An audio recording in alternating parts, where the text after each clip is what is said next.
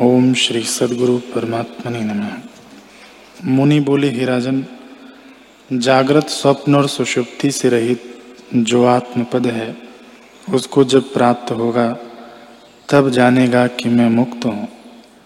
तेरा स्वरूप तो केवल आत्मरूप है, उस पद में स्थित हो। रहे वह अजन्मा, नित्य, चैतन्य मात्र और सबका अपना रूप है।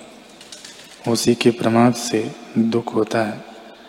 जैसे बालक मृतिका के खिलौने बनाते हैं और हाथी, घोड़ा आदि उनके नाम कल्पित कर अभिमान करते हैं कि ये मेरा है और उनका नाश होने से दुखी होते हैं।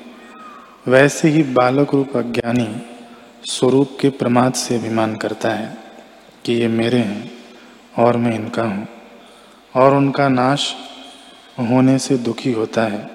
यह नहीं जानता कि सत का नाश नहीं होता।